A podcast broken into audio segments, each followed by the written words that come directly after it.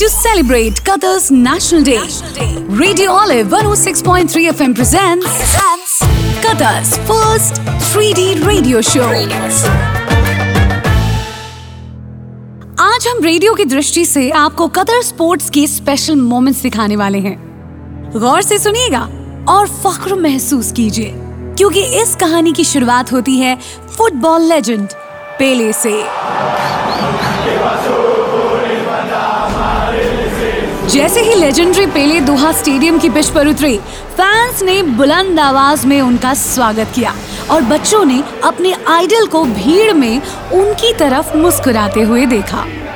साल था उन्नीस सौ चौहत्तर और पेले दोहा में एक फीफा वर्ल्ड कप विनर के तौर पर उतरे थे जिन्होंने तीन साल पहले ब्राज़ील के साथ तीसरी बार ट्रॉफी जीती थी।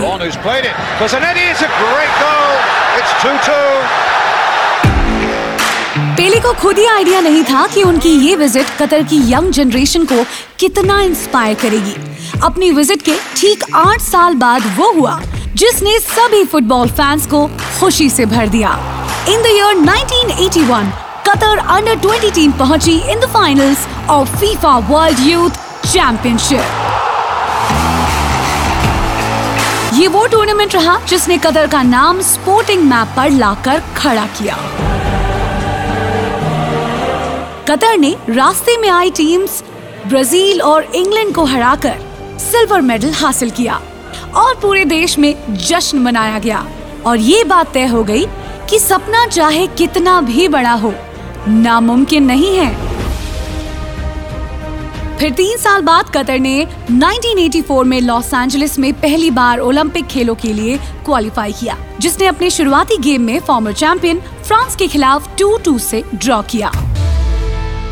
मगर उस समय ये एक दूर के सपने जैसा लग रहा था कि हमारा देश एक दिन दुनिया के सबसे बड़े फुटबॉल टूर्नामेंट की मेजबानी करेगा ये टूर्नामेंट अभी तक सिर्फ़ यूरोप या अमेरिका में खेला जाता था The 2022 FIFA World Cup is Qatar.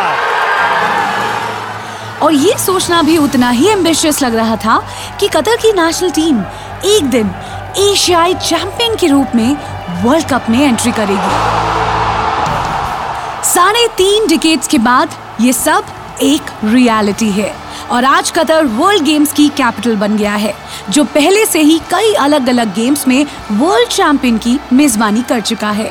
Boxing से लेकर साइकिलिंग एथलेटिक्स से लेकर हैंडबॉल और फुटबॉल तक 2022 में one year to go To celebrate Qatar's National Day, Radio Olive 106.3 FM presents Qatar's first 3D radio show.